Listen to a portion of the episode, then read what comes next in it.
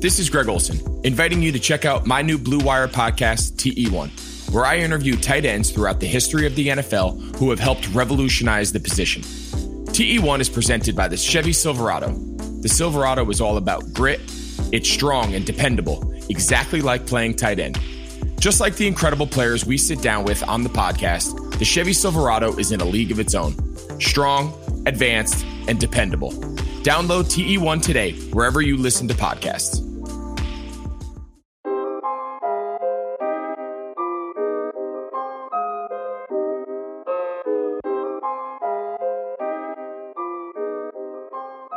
What up, what up, everybody? This is Double G for the Fight Game Podcast. Special episode here.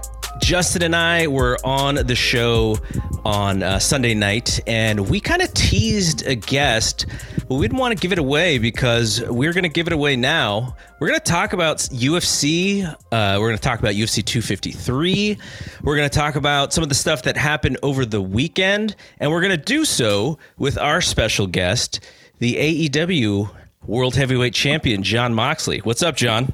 Uh, just uh, ready to ruin this show and uh, just really uh, ruin everybody's day with my uh, ramblings about my uh, my theories on on the on the fights that have come recently and are to come. I'm very excited about this. Actually, I can tell you are too because you hit the people with a double G. So yeah. that you know, I don't know. They know me. They, I don't know if you do that regularly, but you know, you're very excited on, on the guns blazing, double G, babe. On, on the Observer, I go by Garrett. I don't want to throw Meltzer off too much, but here, you know, we're a little bit loose. I'll go with double G. Um, but but also, you know, I mentioned Justin. Justin is here too. Justin's been doing a lot of stuff for us when it comes to the G1. His first uh, G1 cast is out there, and he's going to come back on Wednesday and Thursday with more audio. Justin, what's up? What's going on? All right, Hello. so so nice so, to meet you. so uh, so we're gonna actually get started here, but before we do, I kind of want to, you know, I think people are gonna be like, oh, I didn't know Jon Moxley was a was a, a big time UFC fan. So John, like, where where do your UFC or MMA roots come from? Like, when did you become a fan of this stuff?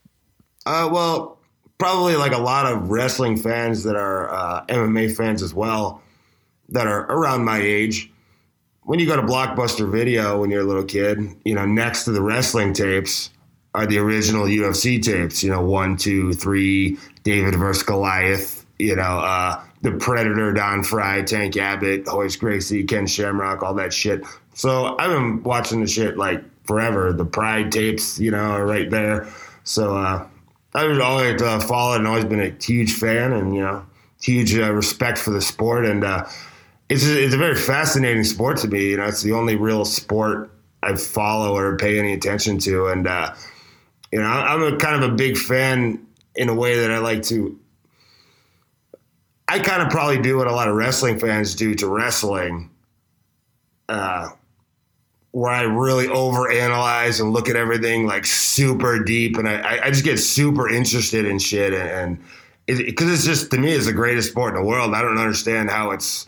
I don't know. Like I mean, we're recording this on Sunday night, and everybody today was watching football, and I got people texting me about football, and I'm like, I don't give a fuck about football, dude. Do you like, you want to talk about last night, Covington Woodley, or do you want to talk about some stupid ball shit? You know, I, I don't know.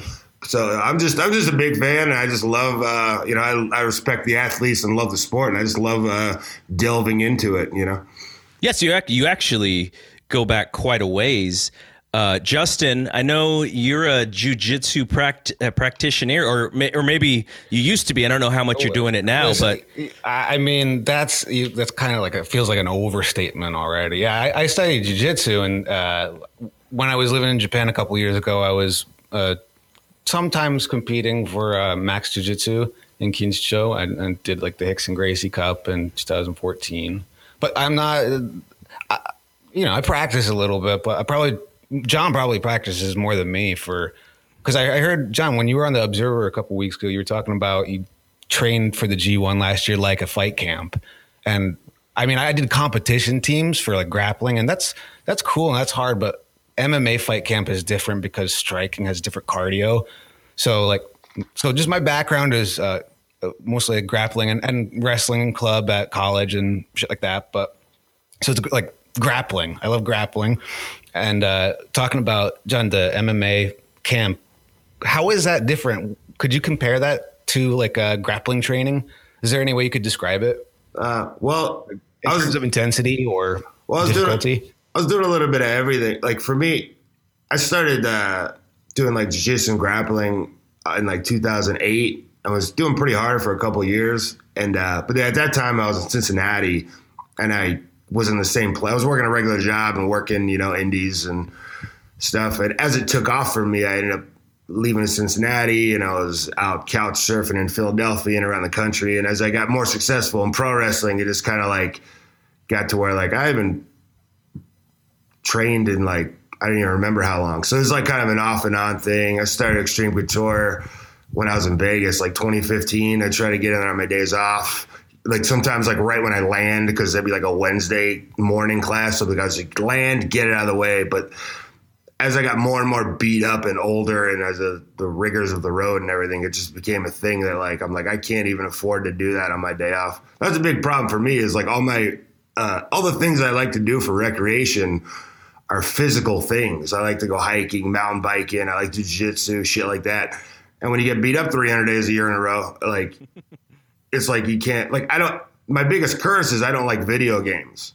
That's what I should be doing on my day off. But I, I want to go out there and fucking ride my bike and shit and like you know. So it's like, but uh, you know that was the thing I definitely uh, tried to put back into my life when I got more control of my schedule and shit uh, in the last year. Now though, I feel a little. I'm still a little weird about it. Like the gyms are kind of getting back to like regular classes and stuff. I'm trying to do more just kind of like private, hang out, chill sessions, like because I'm traveling a fair amount still, and I kind of feel weird about like because all the COVID shit, like going into some class with a bunch of people, and like I don't like if I was patient zero in some like outbreak, that would be fucking weird at some gym. So I don't know. We got in a weird spot, but anyway, like yeah, I'm just uh, uh, yeah, I'm t- any kind of like striking shit. That's I'm fucking terrible at kickboxing shit like that. I have no natural ability for it. Uh, I was training a bunch for, uh, especially because I did this movie called Cage Fighter, where I was supposed to be like the bad guy MMA fighter. and that, it's actually coming out in the U.S. in October, an international release early this year, but coming out in October. So I was doing tons of training for that, and like, like I realized this so quickly, like I am so slow. Like you're, you're like sparring with these dudes who are like professional guys and you know capable guys, and I'm like, this motherfucker, like they're playing with me and we're playing around just for fun or whatever. But like, I'm just trying to get techniques down to look good on camera. I'm not trying to really punch anybody in the face, but I'm like, man, this dude could punch me in the face ten times before I can get one shot off. Like it was really humbling experience that that you know that whole uh, that whole experience. But uh, it makes you appreciate the uh, these athletes more that you that you watch on these uh, fight cards that we're going to talk about. You know that they're just uh, the best athletes in the world.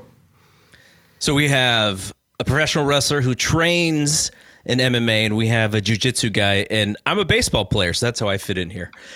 Um, okay, so uh, Dude, I'm, I'm not gonna lie, real quick. I do have respect for the baseball player because, like, I was fucking terrible in little league. I couldn't hit shit. I hated baseball. I was I have no hand-eye coordination, and like I see this hundred mile an hour pitch and these major leaguers throwing, they knock it out of the park, 500 feet, and I'm like, okay, if you throw a hundred mile an hour pitch at me, an 80 mile an hour pitch at me, a fucking 70 mile an hour pitch at me, if I swung the bat and by some ungodly chance I happened to connect, it would probably just knock the bat out of my fucking hands.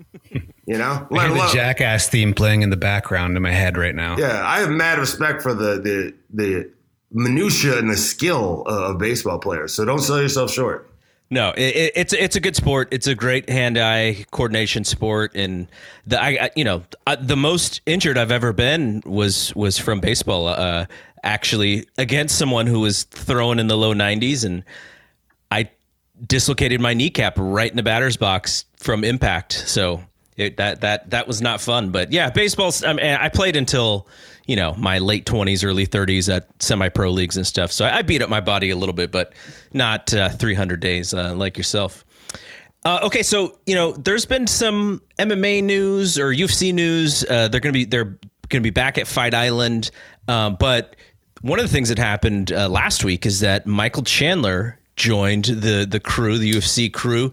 Uh, Dana White signed him, and I was just kind of interested in what you guys think about the signing and who you would like to see him face. And uh, we'll lead off. Go ahead, John. Uh, I'm super stoked about this, and I was thinking a lot about this. I was kind of predicting. I was, I was like, okay, he's gonna. Last couple times he's been a free agent. He's kind of circled back and signed with Bellator. But now it's kind of like he's done everything he can do in Bellator. Now's the time. If he was going to make a move, you know, you're not getting any younger. You're in your prime still. I kind of had a feeling he was going to going to make the jump. And I was thinking about it and was like, all right, well, and it made me think of like Eddie Alvarez, Mirko Cro Cop, Shogun. It seems like these guys who are the big name free agents come to UFC, they kind of tend to seems to me like a lot of them lose their first fight.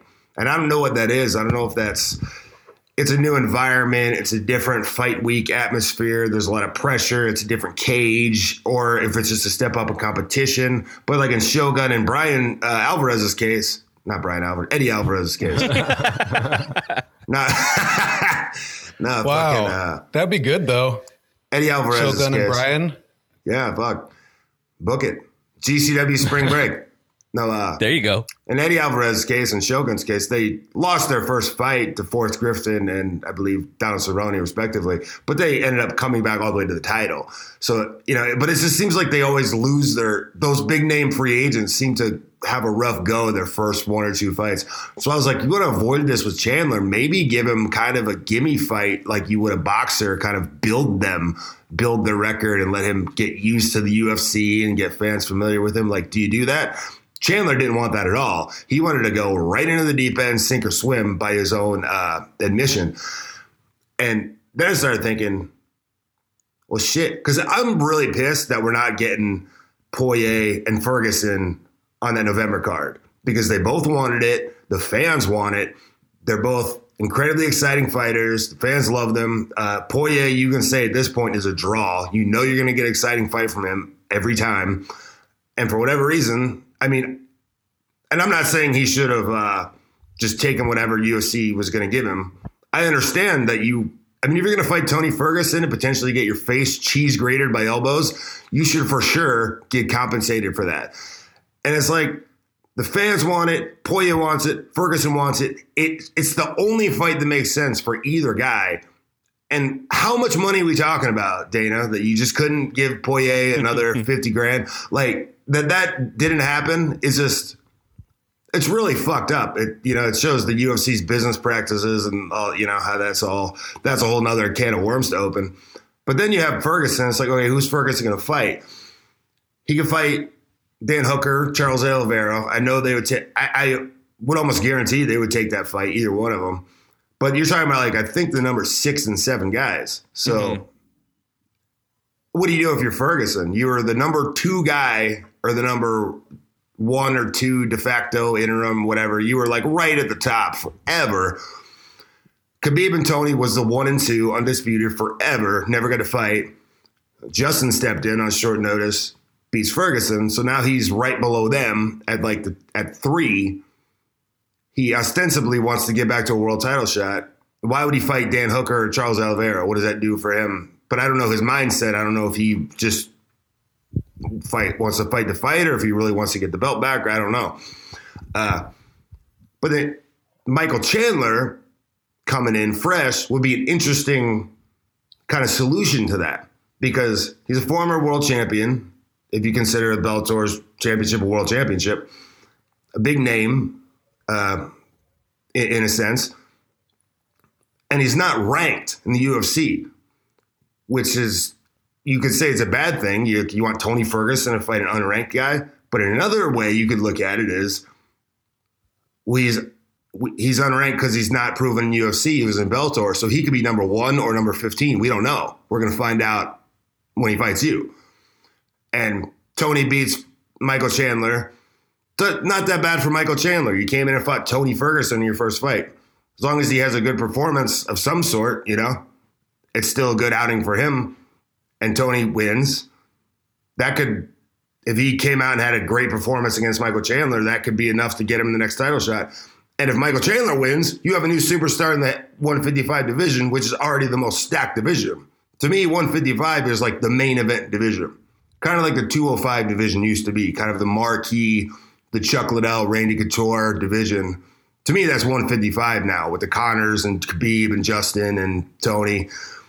So, so that was interesting. So I was like, man, mate, I, I was like, I'm going to try to call this early because sometimes I call shit early. That's why I want to be on a podcast like this. Because like, man, I say shit. I called a year in advance that Justin Gaethje was going to win the title on short notice because he doesn't like to do. He said he didn't like to do short notice fights, but I was like, man, the way these 155 fights fall out at the last minute. If you got it, if you're looking for a short notice replacement, you, you want somebody that fans aren't to be upset about for a pay per view. Justin Gaethje's the perfect short notice fighter because you're guaranteed a fucking banger every single time because he's a madman. So I was like, man, I bet one of these days somebody in a 155 pound title fight falls out and they call Justin. He says, fuck it. And just goes in there and goes, but it, I, I called it a year ago. Brodie Lee can back me up on that because I texted him me. I said, "You remember that shit? I called this shit a year ago." So, so I was like, man, I, I wonder if Tony's gonna fight Michael Chandler. I don't know if but he's going to serve as the backup in case either of those guys falls out, which is interesting because I want Gaethje and Khabib to fight as much as I've ever wanted to see any fight in my life. So I hope that it doesn't fall out, uh, hand to God. But if it did, now with this newcomer, it's very interesting because either guy falls out. Now you got a guy who could potentially no matter how long the odds are, he could win the UFC title on his first fight. Like that's a what a story that is. Like against either guy, it's very interesting. So no matter what scenario you're in, the only horrible worst case scenario is all three guys get COVID or get hurt or something, and nobody shows up to Abu Dhabi. But we're guaranteed something cool is going to happen on that night. You know, we don't have to hold our fingers and hold our breath, cross our fingers and hold our breath like we do every time Tony and Khabib fight. That something bad's going to happen the week of. As long as two of the three of those guys make it to Fight Island, we're getting something special. So it's uh it's very exciting. So you you made a great point with Poirier in that you know he, he's got a little bit of leverage now because you know I feel like he he's always been the guy who, who's always ready to fight. He always has great fights, so he's sort of the perfect UFC employee in a sense, uh, even though they're not employees. But he got a chance to main event show. He got he's gotten a chance to draw a little bit. And in in this pandemic, the UFC was you know th- they needed they they needed for their partner for for ESPN for their TV partner, they needed their uh, fighters to really be partners here and like look we know it's scary but and we know you guys want to fight let's figure out a way to do this and so i feel like in this pandemic dustin poirier kind of made himself into a star but if you're dana white and you go okay like you you sold some pay-per-views for us great we appreciate it. But we have no fans so what what is he really as a draw? And so you know i kind of wonder with poirier is he using that leverage to, to, hopefully to you know to get more money? And i'm all i'm all for that you know for fighters to to get what they're worth but at the same time you know if you're dana white and you're like mm, you know we still don't have gates what are we doing here like to me they, they they would have the money they have the money to pay these guys really whatever they want but i wonder you know in dana white's mind in the pandemic everyone's at home. What else are they going to do? He, I wonder if he thinks about it that way and doesn't really see Poirier truly as sort of the star that he's become during this time frame. I think it's pretty interesting. Justin, do you have any thoughts on that? On Poirier and Ferguson and that business, or on Chandler? Uh, all of it. Well, with the the Ferguson fight, I don't have any answers for that. That's like over the years, it's turning into this like this algebra. A crazy algebra formula. Then there's no answer. There's never going to be this fight. I don't know how it's going to happen. Um, so I have nothing more to add on that. But with Chandler, what John said earlier about um, when these kind of fighters, like the stars from the outside, come to UFC, there is this a tendency or like a pattern for these guys to kind of choke or, or do something. So they're not the same uh, like fighters they were outside the UFC. It's like the Cro Cop effect. Remember when Cro Cop came to UFC?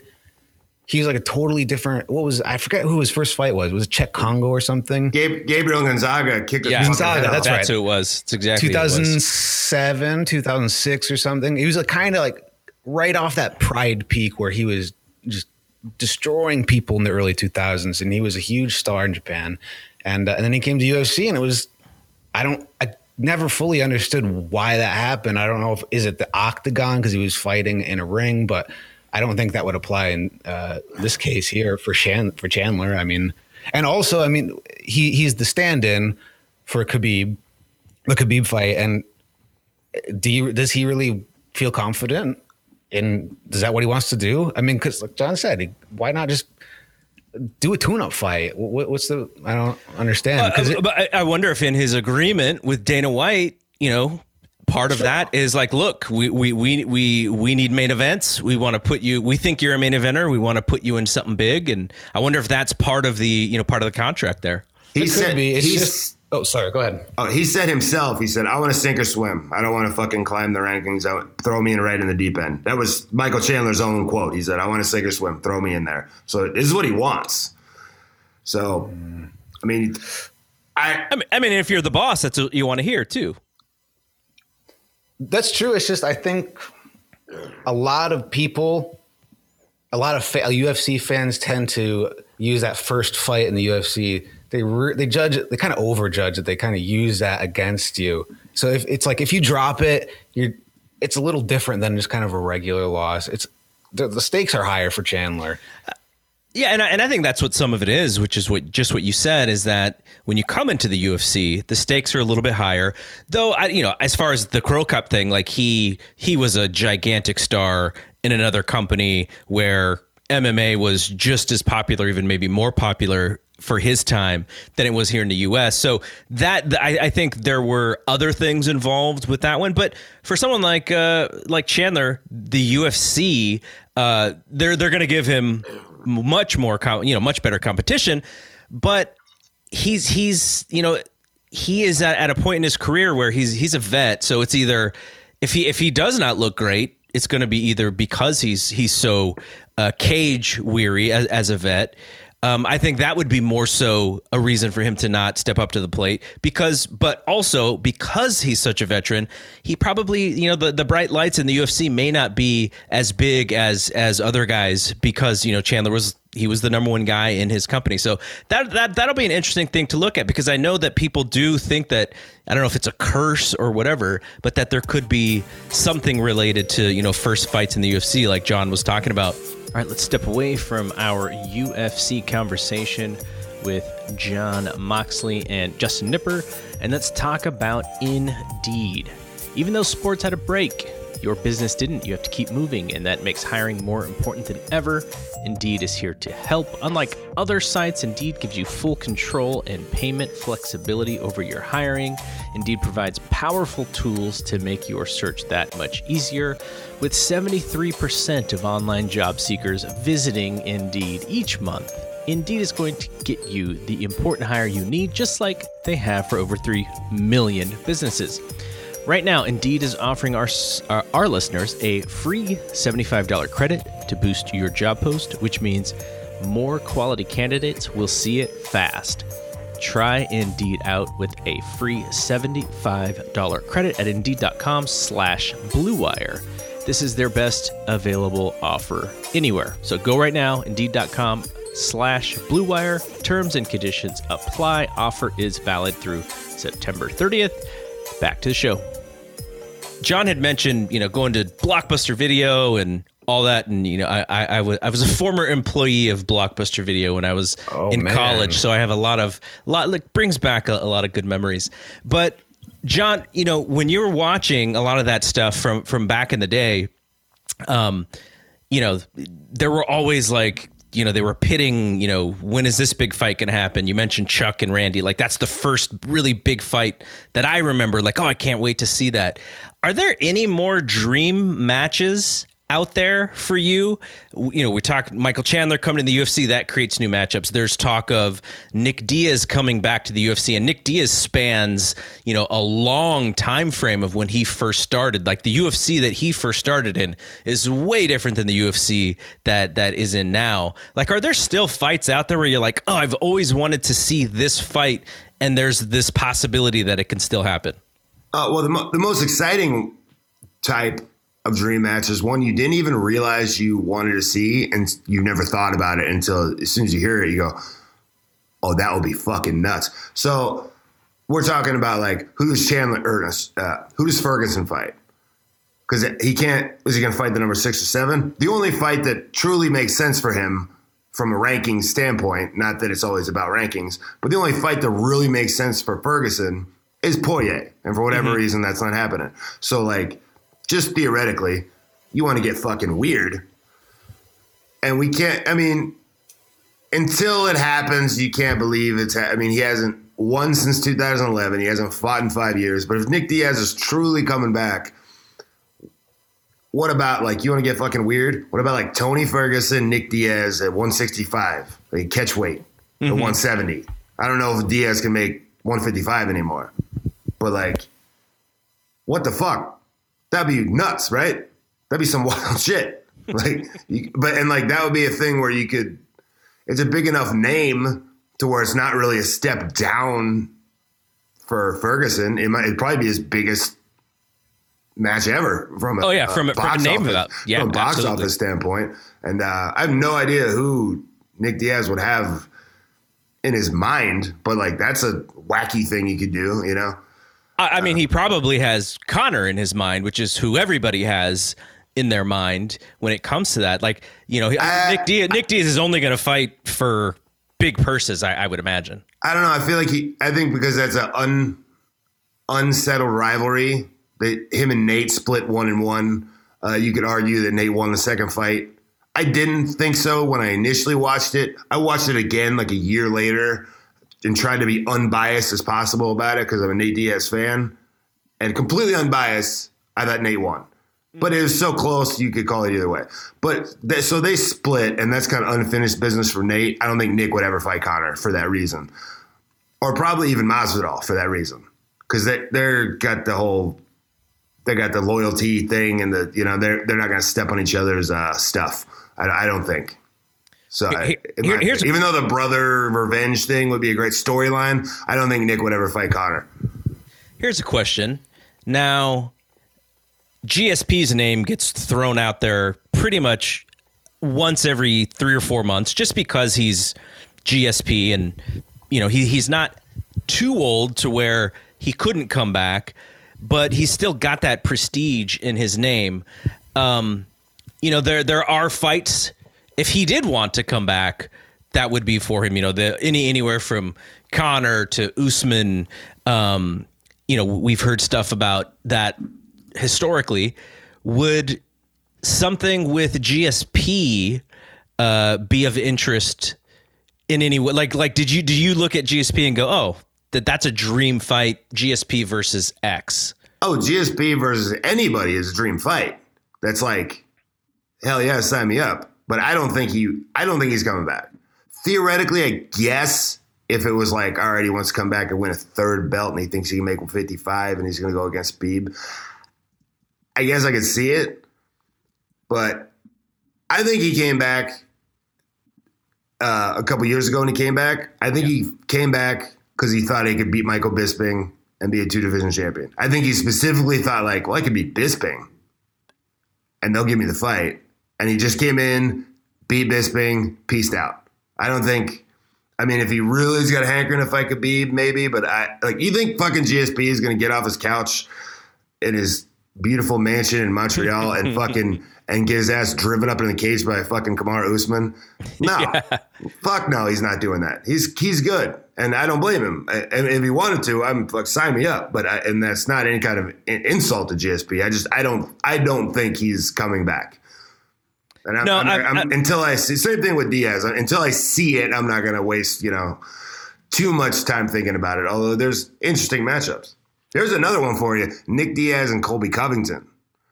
because strangely, Colby Covington kind of has developed into that Diaz style of the mm-hmm. heavy, heavy volume and the high cardio. And, oh yeah. Uh, it, it, it, but he has wrestling, so yeah, that that'd be real interesting. Um, the the one that I always wanted, and this would have been, you know, three or four years ago, when Cain Velasquez was still Cain. After Jon Jones beat uh, Cormier, uh, I think it was the second time. I thought I would have loved to see Jones step up in weight and face Cain because I thought Cain, uh, the the Cain Velasquez when he was still great, I thought was would have been the one. Um, the one guy that Jon Jones could not have just, you know, pretty much used his all of his skill sets to beat because Cain had Cain was so good in certain areas that Jon couldn't just do the things that he did. But unfortunately, you know, Cain, uh, lots of injuries and stuff. But Jones is still out there. Like, is Jones and Stipe something that you're interested in seeing? Oh, Jones at heavyweight, like, take my fucking money. Like, whoever against Stipe, Lesnar, like, I mean, I guess it would be one of those two.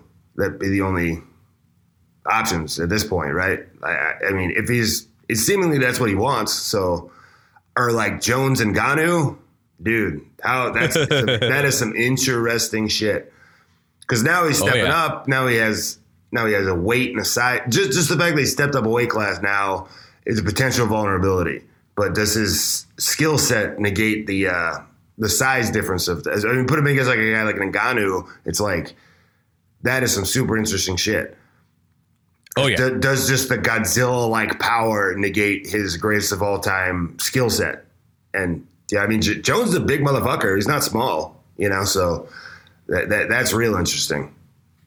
And I mean, the interesting thing to me with Jones is is that I think you know Jones Jones is, is a very smart fighter and I think he knows that as he gets a little bit older, you know, fighting at 205 with with these these guys coming up, you know, like Dominick Reyes. I don't know. I don't know how you scored that fight, but knowing that okay, if I if I go up, some of these guys will be a little bit more of a sit and duck than some young, hungry fighter like like Dominick Reyes, who was in his prime.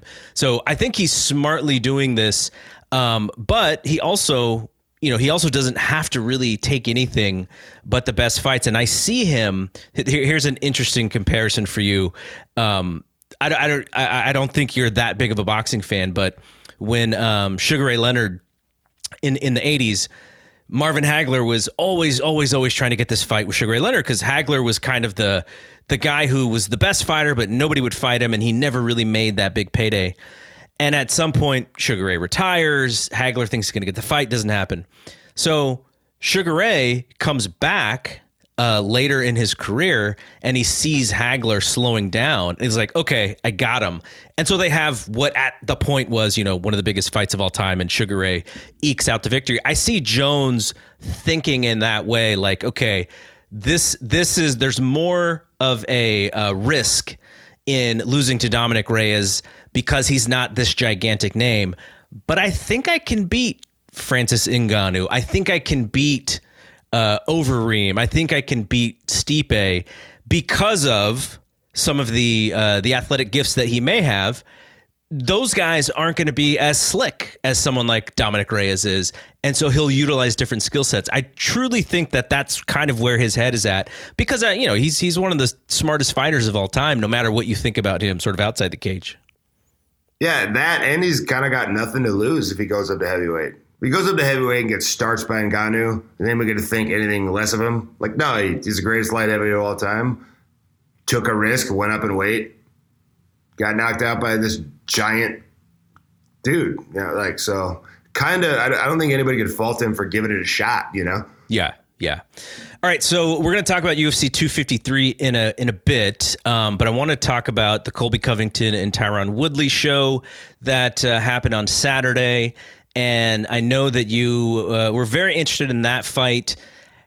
H- how disappointed were you in Woodley's performance? Uh, man, let me preface this by you know I was looking at the line, you know. I think Woodley was a plus 270 underdog.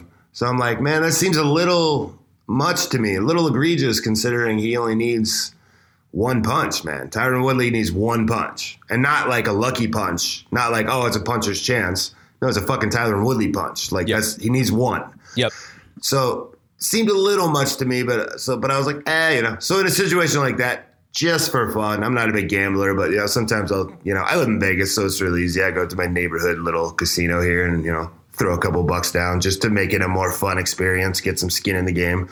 Uh, I also put like, I also put some down on Cowboy out of uh, sentimental going for it, really. But I, I ended Is he up one of your favorites? yeah. I mean, everybody, everybody's, yeah. I ended up losing 300 on the whole night, but anyway. But I was thinking, you know, I mean, we watched him just kind of be, I mean, Tyron Woodley's like one of the most frustrating fighters ever. If you're a fan of his, and you, because like we've sat in, through 15 rounds over the last year of Tyron Woodley just with this nuclear weapon in his right hand, and he just won't uncork it for whatever reason. He just just seemed listless and like he doesn't want to be there. And uh, I, I, don't know what it is, you know. I, and I thought I was really hoping I'm like because he Woodley likes to get backed up against the cage and fire off the cage, and you know Covington's going to pressure him right off the bat, and uh, Covington doesn't really throw with power. So Covington wants to be there the full 25 minutes in your face. So it's he's gonna have 25 minutes. All he's gotta do is pull the trigger once, and it's just like he never did. And no, uh, no disrespect to Covington, who had, who had, a, had a great fight. Uh, but I think even if Covington could do it again, Abadi would show Woodley even less respect and even turn up the volume even more than he did. But uh, but he, but even he was wary of the you know the the right hand bomb that could come. I think if he could do it again, he'd probably be like, ah, it ain't coming, fuck it, and just be in his face even more, maybe even go for a finish. But it seemed like after that first takedown in the first round, he was scared of getting taken down, and just like it was the same story as the last two fights. Just and I figured like with the uh, personal animosity, maybe now he would really want to pull the trigger, but it just I, don't really know what to make of it. It's just kind of like he doesn't want to be there, and uh, I think a lot of the thing with Woodley is mental. Uh, I remember watching like the thing leading up to him and Robbie Lawler where they fought, and he was doing. He had like a mental coach, like a sports psychologist, and he was like, "Yeah, I'm working with a sports psychologist, and he's giving me these affirmations and stuff like that, and whatever." And then he went out and starched Lawler, and then but it was like as soon as he won the title, it was like he changed. His mindset changed or something. I don't know if anybody agrees or even knows what I'm talking about, but it was like it was like he the fans kind of soured on him a little bit because he immediately started talking about like money fights with like mm-hmm. Nick Diaz or whoever and yeah, and GSP or whatever, and people are like, oh, what? It was like all of a sudden he's trying to play some kind of role, and his fights became like defensive, like he's like defending the title more so than you know, like the the Wonder Boy fight and uh, the Demian Maia fight, uh, where he's just kind of like, you have to take it away from me, but I'm not going to try to take you out, kind of mentality. And he's clearly, when you see him in interviews and stuff, he's clearly gets like irked by things people say on the internet or things the media says. Like, it's like he's really in his own head. And I think that's like what's affected his, I think ultimately that snowballed and affected his performance over the last couple of years. Like, he's not out there trying to take people's heads off, uh, I think. But, you know, I, I was rooting for him, and I wanted him to take Colby Covington's head off, and it just it never never came. And I, I don't know if anybody else feels the same way, but I, it was very frustrating to watch because I was just like, "Come on, man! Like, come on!" Like, especially like the last three fights when it's like, okay, you're going to the fourth or fifth round, you know you're losing. Like, just go for it, dude. You know, like have some sense of urgency. But he just looks like he does like. You know, he's involved in a bunch of other stuff, doing movies and music and stuff like that. Maybe he's just like mentally not out of it. And when you're, when you're in there with a guy like Covington, Covington wants to be there. Covington has so much confidence, and he cannot wait for that bell to ring. I mean, think whatever you want about him as a person, whatever. Uh, he's a douche or whatever, cool. But when that bell rings, he's attacking and attacking and attacking for 25 minutes. Like he wants to be in a dogfight, and Woodley just seemed like he didn't want to be there for the third straight fight. So I wonder Uh, I think some of it is, you know, Woodley's now like 38 and, and he, he, he was a, a, little bit of a late starter, you know, when it comes to age, but you know, for the last, you know, for the last few years, he's, he's, he's fought a decent amount and he's been in, you know, some really big fights, really long fights, lots of five round uh, fights. But I wonder, because sometimes you see this happen, which is, you know, you set, you set the goal of, I want to be the champ and you get there.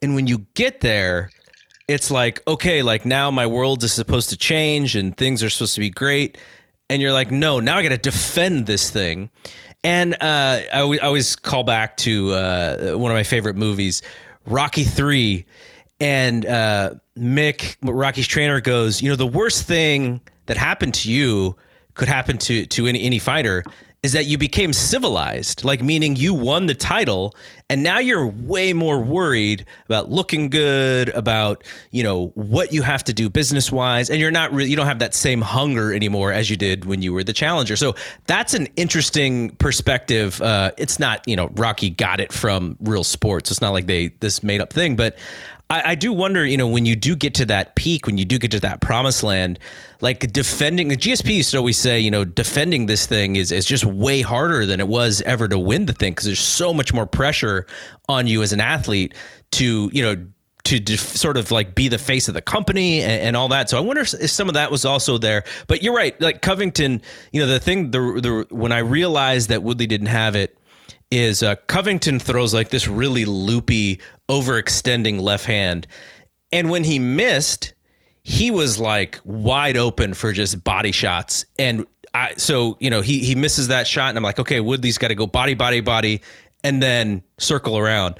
Woodley didn't do anything. So I'm just like, like he's giving you an open opportunity to really open up on him and you're just not taking it. Like like you said, couldn't pull the trigger. So I was super disappointed in the fight too. But you know, by the end of the first round, I was like, okay, this is this is what it is. We saw this the last two fights, and he, he there's nothing that's going to change that. So uh, I, I, was disappointed, but you know, Col- Colby was going to win that fight pretty much from the first round on. I thought, and you know, Wood, Woodley unfortunately, you know, hurt his rib on on whatever that that was, and he had to get out of there. But uh, you know, it, it it wasn't his night, and I don't I don't know. Like, what do you think about him? You know, it's not my you know my uh, opinion or whatever to say people should retire but you kind of worry you start worrying about guys who you enjoyed watching when they go in there and you know that they're just not the same guy anymore. I mean it, i think from people who uh, are more experts on it than me it seems like if you are going to step in that cage you need to really want to step in that cage. Yeah Otherwise, uh, you're really risking your health. This is, you know, this isn't like clocking into a nine to five. Like, well, got to pay the bills. Better do that. I mean, for some people it is, but it's like, dude, you're risk, you're risking getting your brain melted with a head kick every time you go out there. So, I mean, he's uh, just got to think about where he's at mentally. I don't know. All right, let's take another break from the UFC discussion with Jon Moxley to talk about Bet Online. The wait is finally over. Football is back. You might not be at a game this year but you can still be on in on the action at BetOnline. BetOnline is going the extra mile to make sure you can get in on every possible chance to win this season. From game spreads and totals to team, player, and coaching props, BetOnline gives you more options to wager than anywhere else. You can get in on their season opening bonuses today and start off wagering on wins, divisions, and championship futures all day, every day. Also, don't forget, big UFC show this weekend, and you can bet on all the uh, the UFC fights on, on the card. So head to Bet Online today and take advantage of all the great sign up bonuses. Don't forget to use promo code BlueWire at betonline.ag. That is BlueWire, all in one word. BetOnline, your online sportsbook experts. And now let's get back to the show.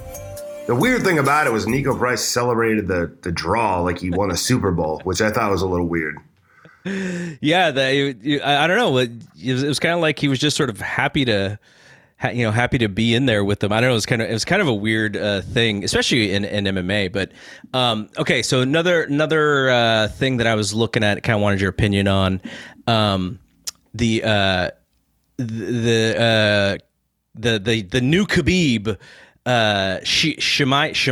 I, I always screw up his name but just the one shot knockout. I was like, he's call, he called his shot and it just oh. destroyed Misha, I mean, who's a good fighter. and it was like ridiculous. For him, I mean, what we know about him is he's a smothering grappler so far against you know like one dude who was like in his UFC debut and the other dude I think was one in four. So against uh, whose name I always screw up, but Meerschaert, Meerschaert. Yeah. Uh, I mean that that's a pretty well respected, well traveled veteran, pretty successful veteran of the sport. It couldn't have gone any better for him. He literally threw one punch and knocked him out. But it's like it, it was so successful so quickly that it's still almost like we don't know much about him. Like it's almost like we need to see him against. We need to keep giving him better competition to like figure out where he's at. I mean, that it was just so. It was so quick that you, you didn't really get to see him get in any kind of deep exchanges or come back from anything. Or but maybe that's I, I don't know. Maybe that's an even better sign that he's just going to be taking motherfuckers out in 17 seconds. I don't know.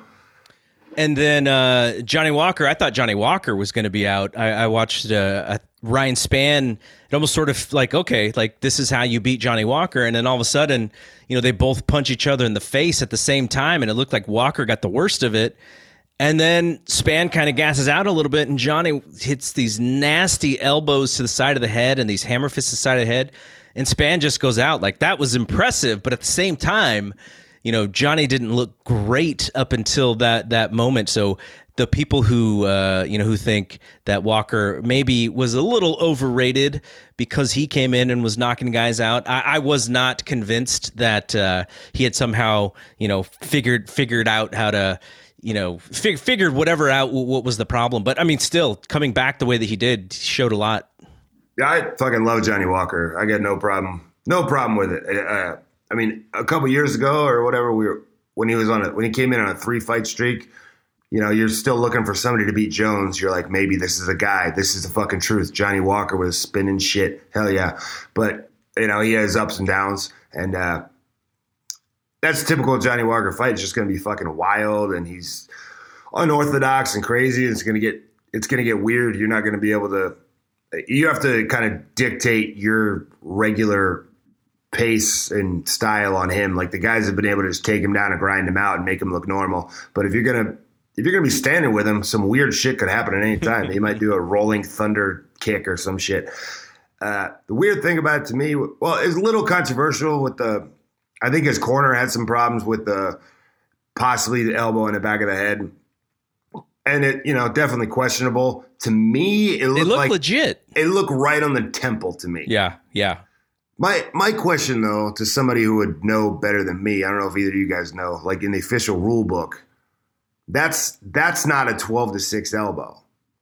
The L 12 to 6 elbow has to be the top of the head. Yeah, uh, from up to down. Cuz it there's a 12 to 6 elbow, but his opponent's just in a different spot. Right, right. I see what you're saying. So like a 12 to 6 elbow to the temple is legal, but at the top of the head is not legal. Yeah, I wonder I wonder about the angle uh, you know, if it would if it would be a true twelve six, yeah, that, that's a good question. Well, I, I, I, guess if know. he was bent over, it would be going horizontal. But if his opponent's bent over too, then what's the difference? I don't know. This is for somebody above my pay grade. um, okay, so uh, I think Justin might be back on, so we'll, we'll, bring him on for this question if he is. Uh, Mackenzie Dern, who I really enjoy watching because I think she's like this. Um, she's like this uh, baby giraffe. Like she's got, you can tell her ground game is awesome, but her striking game has been really terrible at times and she's trying to put it together and you know maybe she's hasn't been as uh, serious about her training and and the dieting and stuff in the past. You know she's a she's a young woman. But now you know she's a mom and this is her second fight in a row uh, after giving birth and she's had two very impressive wins. But uh, i was just kind of interested in justin's um, opinion about the uh, about the um, Randa Markos uh, just kind of giving her the ground and saying, "Come back, uh, come down to the ground." Actually, I don't think Justin is is uh, back on. But um, what did you think about that? Like, obviously, everyone knows Mackenzie Dern, like where she wants to be. Yeah, I don't. I don't. I thought I saw him on here, but I don't think I see him anymore. But I don't know. He, he's still having some troubles. Uh, yeah, just worst mistake. Uh, I, now I can't remember her name off the top of my head, but uh, worst mistake she could have made. going Yeah, around right. with world champion Brazilian jiu Like she made it look easy, just like thinking ten steps ahead. Uh, if you if you saw her post fight interview, she was talking about, I believe she was talking about the things she had in her head she wanted to do. She wanted to like see if she could pull off a submission that had never been done by a woman in the UFC before. But you know, she ended up armbarring her. But but just that it's like a child and an adult when you get to the ground with her is just you you, should have done it might I mean looking at it now, like she should have done everything she could have bucked her off, scrambled, literally ran away. Anything you could do to not go to the ground with Mackenzie Dern probably would have been a better uh, course of action because what once she was trapped, it was just like quicksand, and at no point, at no point was she not in complete control. You know. Yeah, just the transition from the armbar to a different angle on the armbar to a different angle on the armbar. That stuff was amazing. Like I, I, What a I, beautiful, what a beautiful thing to watch too. yeah, I love no. I love watching high level grappling like that. I love watching scrambles and and I love watching people go from option A to B to C to finish and like just watching that stuff to me like that's as exciting as a crazy firefight knockout to me. Right. Yeah. No, it's it, it is amazing. It is uh, you know, for me, like I marvel at it because it looks it, it's like it's almost like in another sport, just like running a play to perfection, or maybe even having to improvise a play.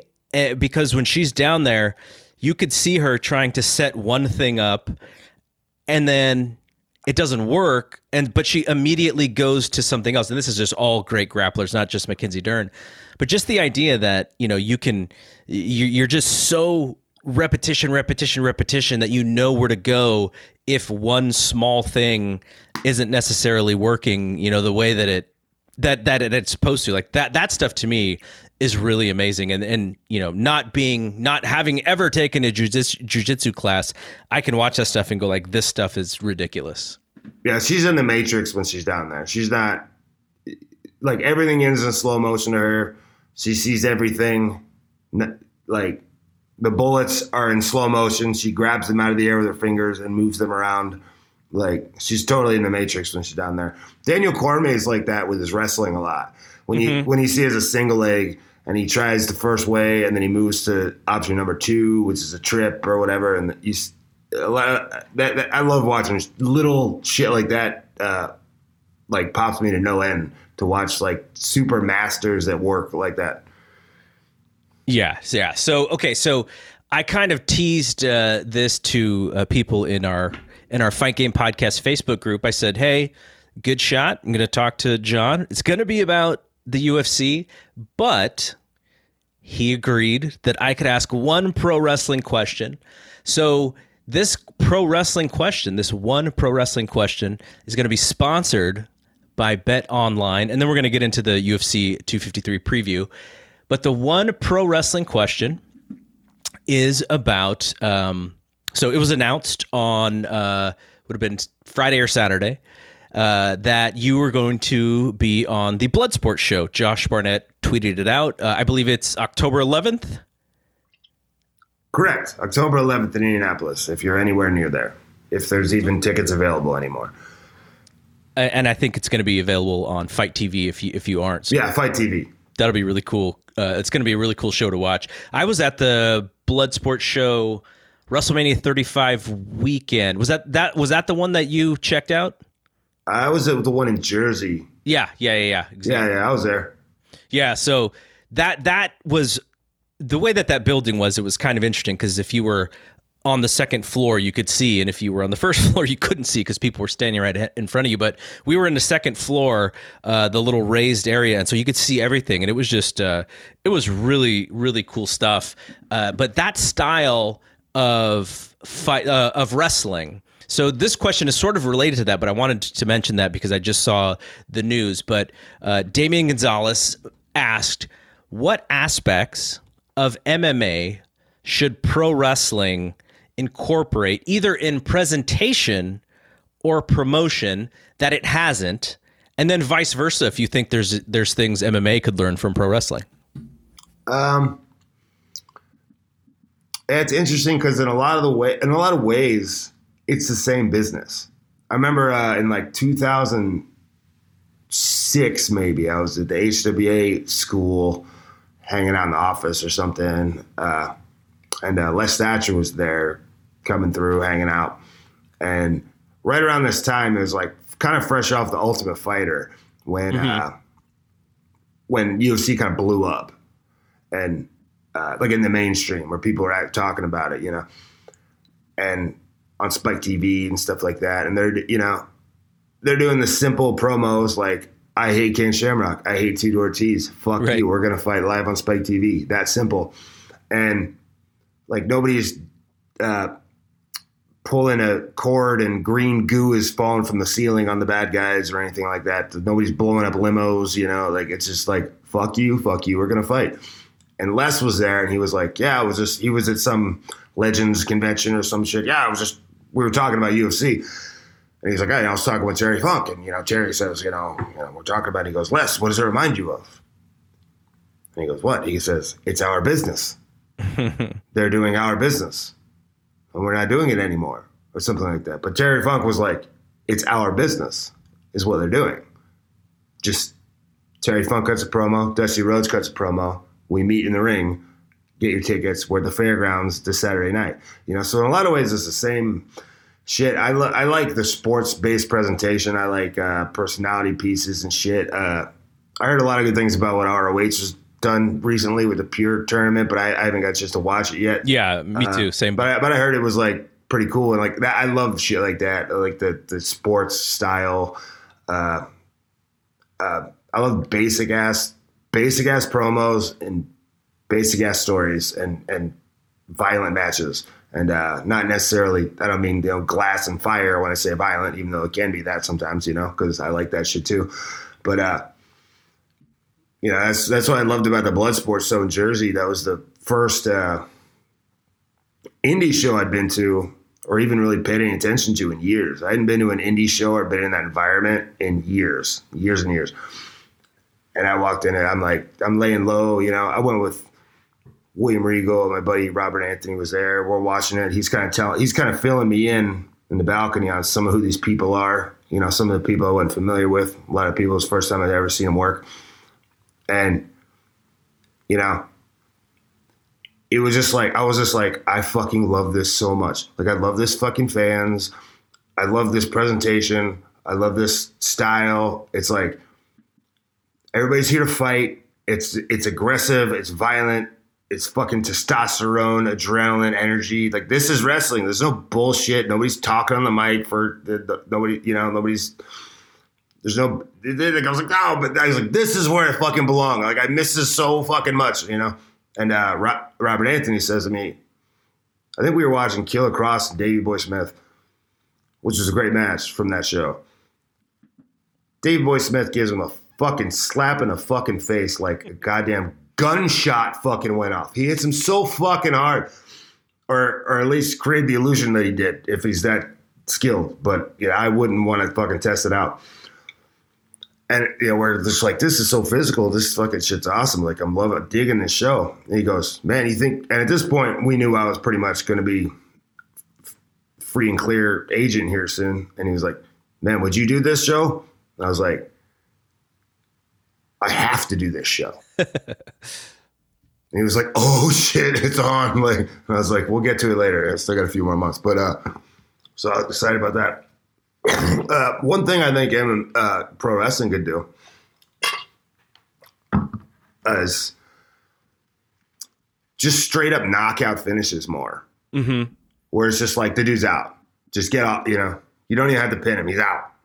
Like I could I'm totally into that because Bloodsport does that. You know, like knee in the face, he's done. It's like fucking, it's over. You know, like I think that could be, especially with. Uh, I think uh, there was a discussion recently I was hearing about about that, and I was like, yeah, that makes sense. Like with all this concussion stuff and everything lately that you know people are talking about, like.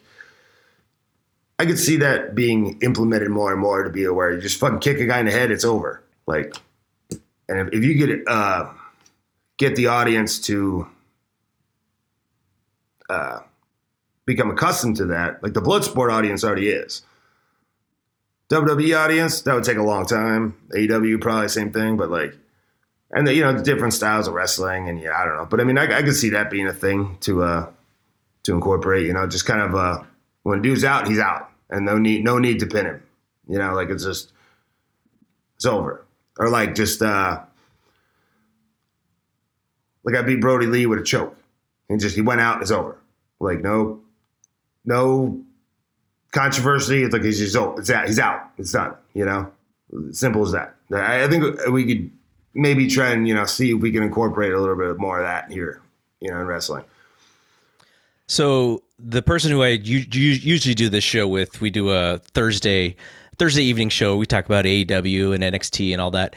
He actually ran a promotion out here in the Bay Area called Premiere. He had booked um, APW, the which is like the Bay Area's in number one indie for a while, and then he kind of branched off and he wanted to do something a little bit more sports based, a little bit more serious, and he incorporated the knockout finishes.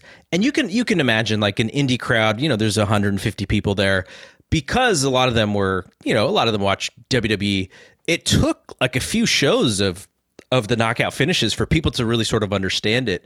And it, it, it, it the funny thing is that this is not funny, but because we were not used to it, what the fans thought was, oh, the person got knocked out for real and they have a concussion and we need to get a like a you know a doctor or an ambulance or something. Like that's what the the perception was is like, uh oh, something for real happened. And that's kind of what you want, right? Like you want that, you want that little suspension of disbelief to be there in moments like that.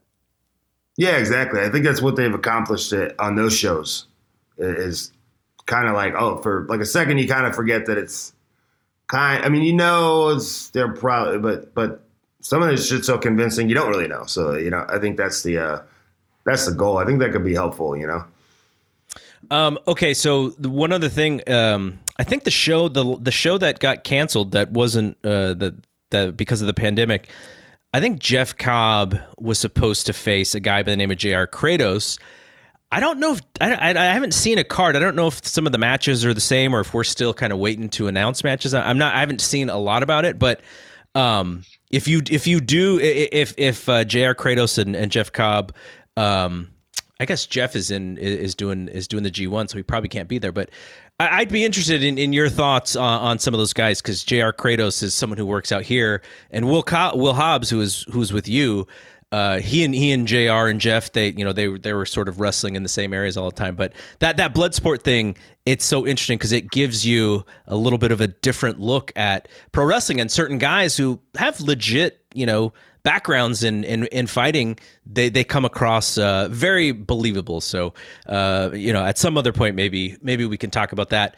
Um, okay, so let's get back to this UFC show.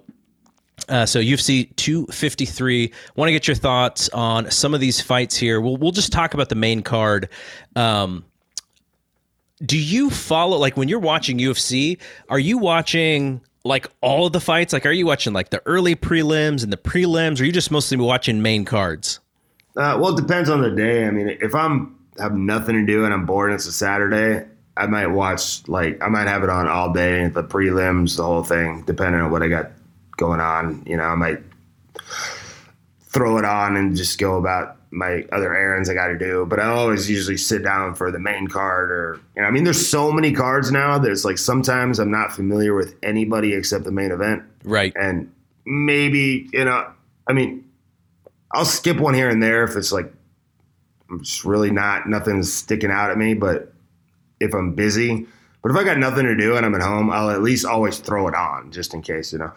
I mean, it used to be like uh, Saturday nights, you know, sometimes it like, be on the road house shows. Sometimes I'd like go to BW3s and watch or something, but a lot of times it'd be like in a passenger seat with like R-Truth or whatever, and I'm like on my phone watching the pay per view, and I'm like, I lost signal. Oh my god! but, you know, like or or like uh or like oh or like I've been in and out of signal and I'm like okay the main event's on we got to pull over the gas station for like until this fight's over and they're like come on man we got to get to the next time like just fucking wait 15 minutes man like just don't want what or like or you'd have to wait at like 1 a.m. it would be like we start 10 p.m. at 1 a.m. it will go to the replay, and then sometimes it'll be like, okay, I'll just remain spoiler free until 3:34 in the morning when we get to the hotel room, and then I'll sit and watch the show. Wow. And then I'd be up till like you know six in the morning watching the fucking show.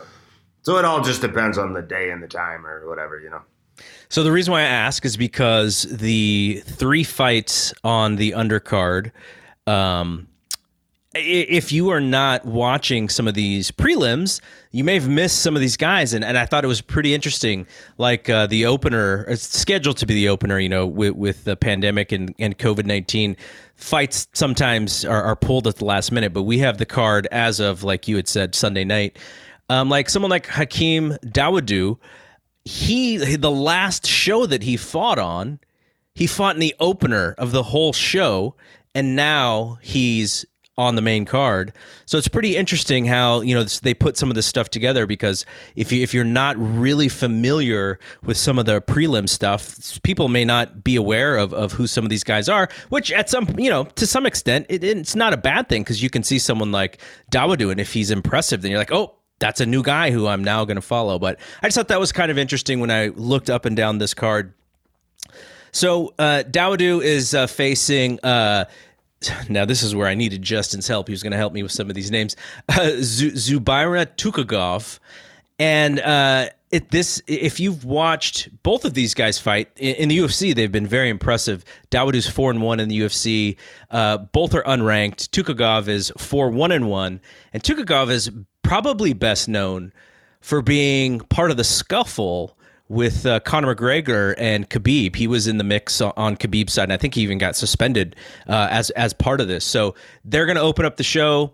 Um, like I said, Dawodu was the was in the opener on the last show, which was UFC, UFC 244. So he hasn't fought since then, and now he's on the main card. He's he's a very calm fighter. He can be explosive at times. I, I feel like he can be a little bit too patient in the fights that I've seen, where I'm just like, come on, like you know, if you're a little bit more aggressive, you could put this guy away.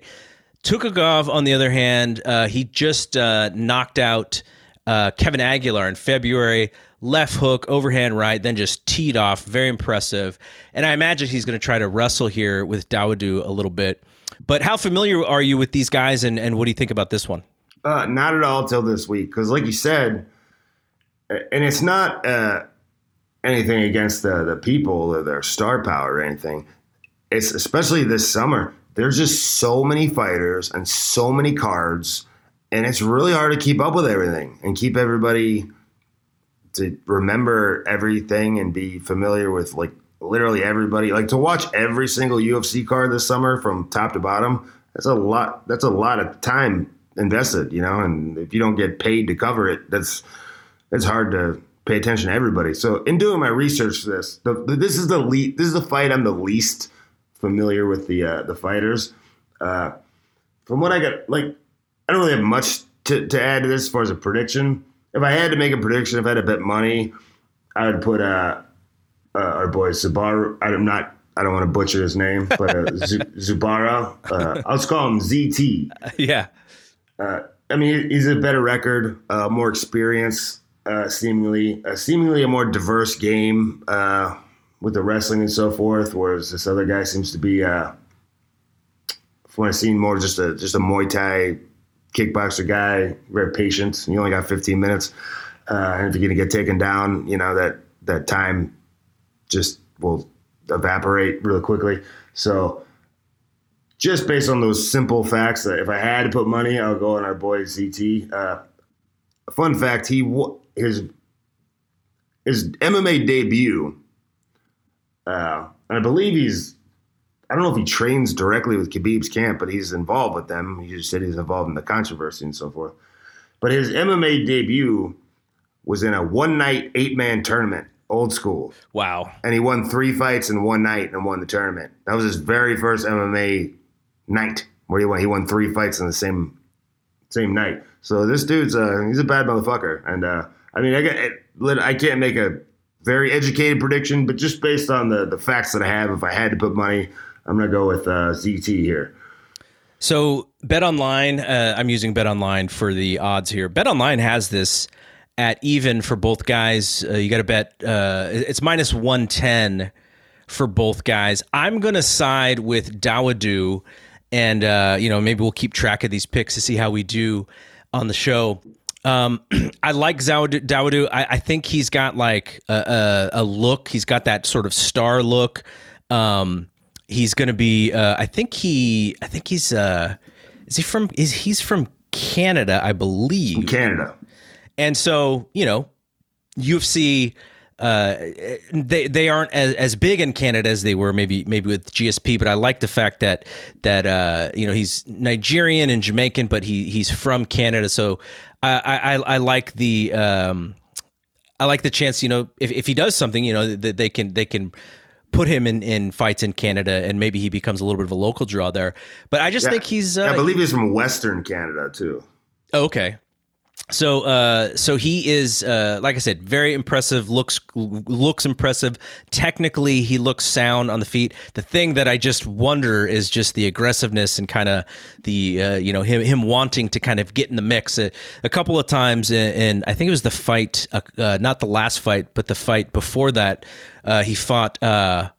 A Japanese guy Yoshinori Yoshinori Horie, and Hori was quick he was kind of dancing in and out, and he I think he kind of it, it took um, Dawodu a little while for him to figure out Hori. And then he did when he did he he knocked Hori out, but he he took he took some shots that I was like, why are you taking that shot? Like, how have you not figured that out? So I think he's he's kind of young and and kind of on the cusp of of maybe breaking into the top ten if he gets a win here. So I'll, I'll go Dawodu just to just to go uh, the opposite of you, uh, so we get a little bit of uh, rooting for for guys. Um, so then the uh, the next fight here is um, it is uh, Ketlen Vieira against Sijara Eubanks. I think people probably would have seen uh, Eubanks. I believe she's a t- uh, the Ultimate Fighter uh, fighter. Uh, Vieira is four and one in the UFC and is the seventh ranked uh, in, in, the bantamweight division. Eubanks is thirteenth in in the bantamweight division. Um, Vieira's first loss was her last fight against Irene Aldana, who will face Holly Holm sometime next month. And the fight was fairly even, but uh, uh, she got caught. She got caught with a left hook and, and just went out. Uh, pretty pretty impressive fight by Aldana, but Vieira was in there uh, for most of it. Eubanks is four and two in the UFC, and she just fought on the twelfth. So you're talking about a turnaround of just a couple weeks. Uh, she's a replacement for Marion Renault, who pulled out. And she beat Julia Avila on the 12th, mostly just takedown and wrestling.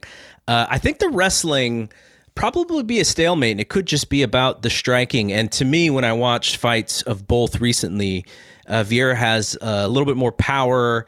Uh, her striking is a little awkward and, and maybe stiff, but she does have power in her in her right hand. So uh, I'm going to take Vieira here.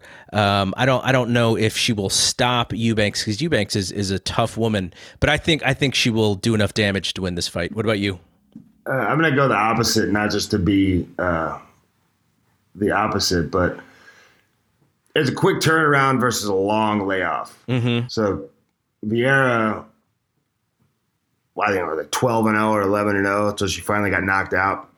So I don't know much about her, you know, her mentality or anything like that, but it's all about, you know, that can like ruin somebody or right. that can uh, uh, galvanize them to come back even better. So she could come back better than ever, or she could be afraid to pull the trigger. And she's been off a long time.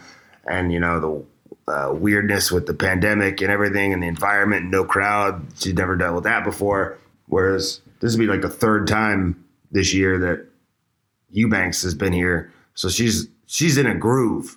She's like, and she's new to bantamweight because she was at flyweight before and had trouble making the weight or whatever. But it seems like when she came to bantamweight, it's like one of those situations where like, oh, we found the weight class you're supposed to be in. So it's like she seems to have the momentum. She's in the groove. She's found her weight class. She's on rocking on all cylinders right now. Whereas Ketlen Vieira is coming out of a long nap.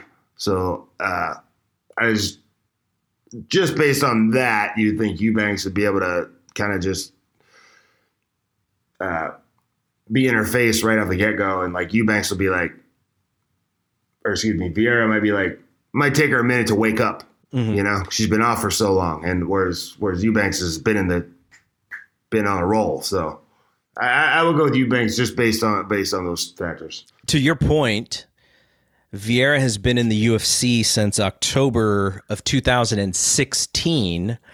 So we're coming up on four years here in the UFC, and this is only going to be her sixth fight. So she is not fighting a whole lot. Lots of time in between fights. Even before the last fight, it was like over a year and a half. So yeah, not she's she she hasn't fought a lot, and like you said, Eubanks is is fighting fairly often here. Um, and then this should be a fun one. I'm actually uh, very interested in this fight, watching fights from both guys. Uh, Kai Kara France against Brandon Royval. Um, I, I was I, I, was so I was having so much fun watching uh, Kara France uh, in his last fight against Tyson Nam, and I think Tyson Nam just won on Sunday. So uh, so you know he he he's kind of getting it getting that win back, but uh, he's really small. He gets really low. He's constantly moving forward. He was just constantly moving Nam back and back and back. Nice little counterboxing on the move, little showboaty uh, as well. Uh, you know, I think that division is, is such a you know you have you can have such great fights in that division, but it's hard for uh, stars to be made at 125 for whatever reason. And Kara France has got a little bit of a personality where you know if he is if if he if he's a, if he becomes really good, he he might be able to do something there as far as that is concerned. Uh, Royval, he just recently beat Tim Elliott. I think that's his first UFC fight. Beat him with a triangle choke, arm triangle choke, uh, in a really good fight, fast paced fight. Royval isn't great on his feet from what I've seen. And you know, there's not much out on him. You know, he just had that one UFC fight, so some of it may just he, maybe just a bad night. But uh, you know, he really kept pace with Elliott's wrestling, and then got in the position for the uh, fantastic submission, and, and that's his game is a submission game. So interested in your thoughts on this one, and I wonder if we're going to be on opposite pages again. Uh, well, going back to what you said a minute ago, like the hard to make stars in the flyweight division, I feel like part of that and I, I, thought this years and years and years ago when the flyweight division first started, watching like Demetrious Johnson versus John Dodson, is that they're so fast. That has nothing to do with their size. Obviously, Demetrious Johnson's, you know, on the list of potential greatest of all times. He's so good and so fast that it's almost like it's hard to understand what's happening. Like there's just so many punches being thrown and so many ducks and dodges and weaving in and out and stuff, and everything is happening so fast that it's almost like it's hard to. And like if a fight is even, it's hard to if you're, especially if you're a casual fan, you know, it's almost hard to pay attention to what's going on. As opposed to like two big heavyweight sluggers like Roy Nelson, Roy Nelson or something like that, where you can clearly understand what's going on. You can tell when a big shot lands or whatever. But like sometimes flyweights are so fast and crisp that it's it almost happens so imperceptibly that you can't even make sense of it. Yeah. Does that make any sense? I, no, I thought, it, it's, thought, it's, it's very similar. Ago, where I was like, I have so much respect for Demetrious Johnson, but it's almost not fun to watch him fight because it's happening so fast I can't process it. Yeah, it's very similar with boxing at those really light, light weights as well.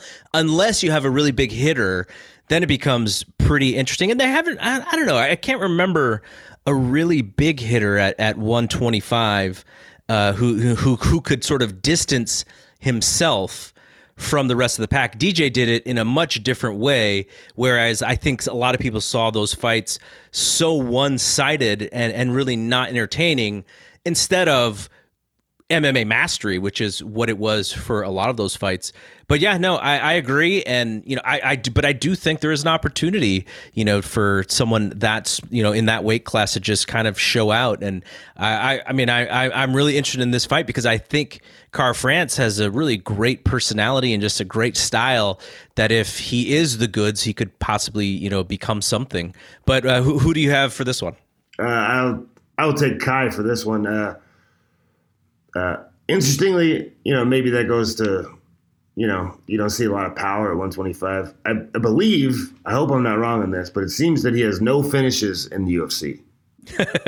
no, has not finished a fight. So it, no, only gone, yeah, everything is only gone three round decision. decision. Yeah, only only one loss, but uh, he's got he's really fun to watch. He's got a lot of experience. Uh, like, and uh, compare that to Brandon Royval, who is really hard to find anything on. He did the one fight with Tim Elliott. But the interesting thing about him is a few months ago he was working at like a correctional facility. He was still working his regular job. He literally just quit his job. He was working a full time job and training on his off time up until a few months ago. So this is all he's he's super excited right now. I just seen an interview with him. He's super excited because he's like, "Fuck yeah! I don't have a regular job. My job is full time training now. I'm a professional fighter." So he's super early in the game. Like he months ago, he was clocking in for the nine to five. So this is all going to be a big, crazy experience for him. Now he's on a main card of a pay per view. He's going to fly to Abu Dhabi.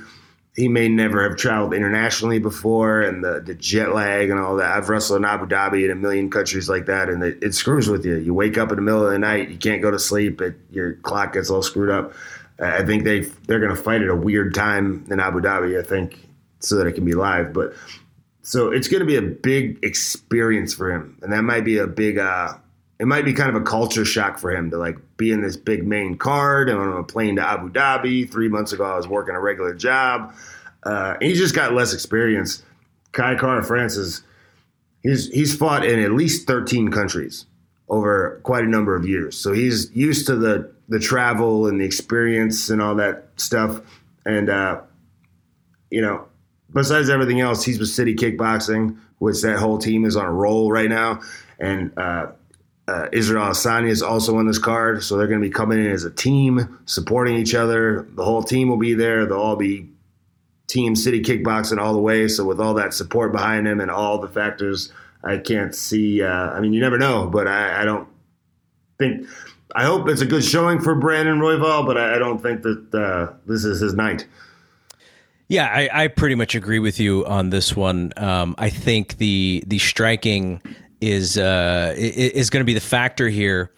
Um, I I I, I don't know uh, too much about Royval, like you said, but I asked uh, our UFC insider, insider Ryan Frederick, who also writes for the Wrestling Observer. I just asked him, you know, what do you know about about Royval, and he just said, you know, not great on the feet, but very good on the ground. Seven of his eleven wins by submission. So if he could get uh, uh, Kai there, then you know, then then it could be trouble. But I, I, I just I, am going to lean towards, like you said, the experience and what I saw from the the uh, stand up game and uh, what I saw from the stand up game from Roy, Royval. So I'll, I'll I'll stay with you on this one. All right, so that leads us to the last two fights: Dominick Reyes against Jan Blachowicz. Uh, Reyes is six and one in the UFC, number one ranked light heavyweight. Uh, Blachowicz is nine and five, and the number three ranked heavyweight. Though that record of nine and five, he's on a roll. He's won seven of his last eight. Uh, he knocked out Corey Anderson with a beautiful short right hand uh, in his last fight. Uh, and uh, after you know that that seven and one comes after uh, losing two in a row, uh, and then he just you know went on went on a bit of a roll. So at the, and and he you know he's not a young guy. He's been fighting for a while. So Reyes, we I think everyone saw the Jon Jones fight that was uh, that was his biggest uh, sort of his coming out party in a sense. But before that, he uh, he knocked out Chris Weidman, uh, lit him up straight left hand, and then yeah, and then the Jones fight. Would do, uh, how did you have that Jones fight? By the way, um, I already knew the result when I saw it. So, oh, okay. But looking at it, Reyes won the first two. I believe the third was really close, and Jones won the last two. So it's I I don't I look at it like Jones won. Reyes didn't do enough to take it away from him. And if that fight had gone on for if they did after the fifth round, if they said, okay, we're just gonna keep fighting until the finish, 100% Jones wins. Like Jones was gaining steam, he figured him out. Reyes was gassing. If that fight had gone any longer, it wouldn't have got any better for Reyes. To me, Jones won, even though I could if you want to score it like that, I got no problem with that. Super close. I mean, that's another kind of like quintessential argument about like scoring in, in MMA is like, do you score it like you would a baseball game? Or like, okay, let's see if I get this right. Like, okay, we score eight runs in the first inning. Mm-hmm. And then for the next seven innings, we don't even get a hit. We get complete, we suck, we get shut out. And every single one of those innings, you score a run and a run and a run and a run. And then we get to the ninth inning. Now it's eight runs to eight runs. And but then you get one run in the ninth inning and you win nine to eight. I probably screwed up that math. does, does that make any sense? Like, where you can, we dominated the majority of the game, but like, we're counting your runs that you got at the beginning toward the end. Whereas at the very end, does that make any sense? Am I completely out? No, no, no. Yeah. Like I- I at the at the end of that fight, Reyes was fucking done. He was not beating Jon Jones. He so was, ga- I- he was gassing. Jones was taking control. It wasn't going to get any better. So when the clock ends, do you give him the points that he scored in the beginning, like the way you would in a baseball game? Uh, you know, that's just kind of like, like, like for instance, like a Nick Diaz fight. Nick Diaz doesn't think he's ever lost a fight ever. yeah. His last three fights with GSP, Carlos Condit, who actually think he beat Carlos Condit, and Anderson Silva. But he didn't get knocked out. He didn't get submitted. He didn't give a fuck about your scorecards. He's like, why aren't we still fighting? We should have. He's like, we should have fifty rounds, not five rounds. You know, like let's just keep going until there's a finish. So that's kind of a, I guess, kind of a existential argument about like how scoring is. But the the point is, I don't believe he did quite enough to win, even though he came as close as anybody has came. If they fought again, if Reyes and Jones fought again, I think it looks just like the second fight with Gustafsson. Mm. I think this time, I think this time Jones takes him apart. So I look not- back, and it's not even competitive. I looked back at my scorecard for that fight, and not not really a scorecard. I was just kind of ri- writing about it and and uh, uh, in in live in live time, and I, and like you said, I had I had him winning the first two rounds, and I also had him winning the third round, but it was a close round, and I had Jones winning the last two. So technically, by the scorecard, I had Reyes winning three to two or you know 48 47 but in my notes i said even though technically i have Reyes winning this fight i think jones is going to get the decision because of the fact that a lot of times in fights like this you know you're looking for something that shows that the challenger is rightfully taking this fight from the champion. And i think that's sort of natural even though according to the actual way that you're supposed to judge a fight like that shouldn't factor at all. I just think the human side of judging which is jon jones has won all of these fights. He's never you know really except for maybe one or two times even been close to losing thus what i'm seeing here is a close fight and I don't know if I could justify giving you know Reyes the fight. I do think there's stuff that goes on in judging like that. So yeah, I mean, I I, I had Reyes winning, but it was like so close that you couldn't really argue uh, either uh, if he did win, and you couldn't argue if Jones won. So it was kind of like yeah, that's sort of expected that to happen. So I'm kind of glad that he that the decision went to Jones because even though you know I've been rooting for somebody to beat Jones forever, you know you want somebody to have that moment, but it's like I don't want it to be like that where like he was getting beat up in the fifth round and you're he won based on the points he scored in the first round, but like as a because it's not a game of how many people can score the most points in a it's a fight. And at the end of the fight, he was not kicking Jon Jones' ass. He didn't kick Jones' ass, so he shouldn't get the belt. In in kind of a is one way to look at it, you know. But I mean, it, but it's but it's a sport. It's not. But if you look at it like a fight, like I don't know, it's just an interesting discussion about like how fights are scored or whatever. You know, I, I don't know. That's Yeah, and and you know they they they take the scoring from boxing, which has historically had problems similarly to the UFC, but there's just more rounds in boxing, so you you know you don't get as as many uh, close battles like you do in, in MMA. Yeah, but And for okay, For, this fight, I'm rooting for Reyes, or not. Excuse me. I like Reyes, but I'm not rooting for Reyes. I'm rooting for Jan in this fight as a fan, not anything against Reyes, but clearly because only because Reyes lost to Jones, and I feel like if Reyes wins, it'll be like another one of those kind of like unfinished storylines Mhm. where like he's the champ, but he's not really the champ. Mhm.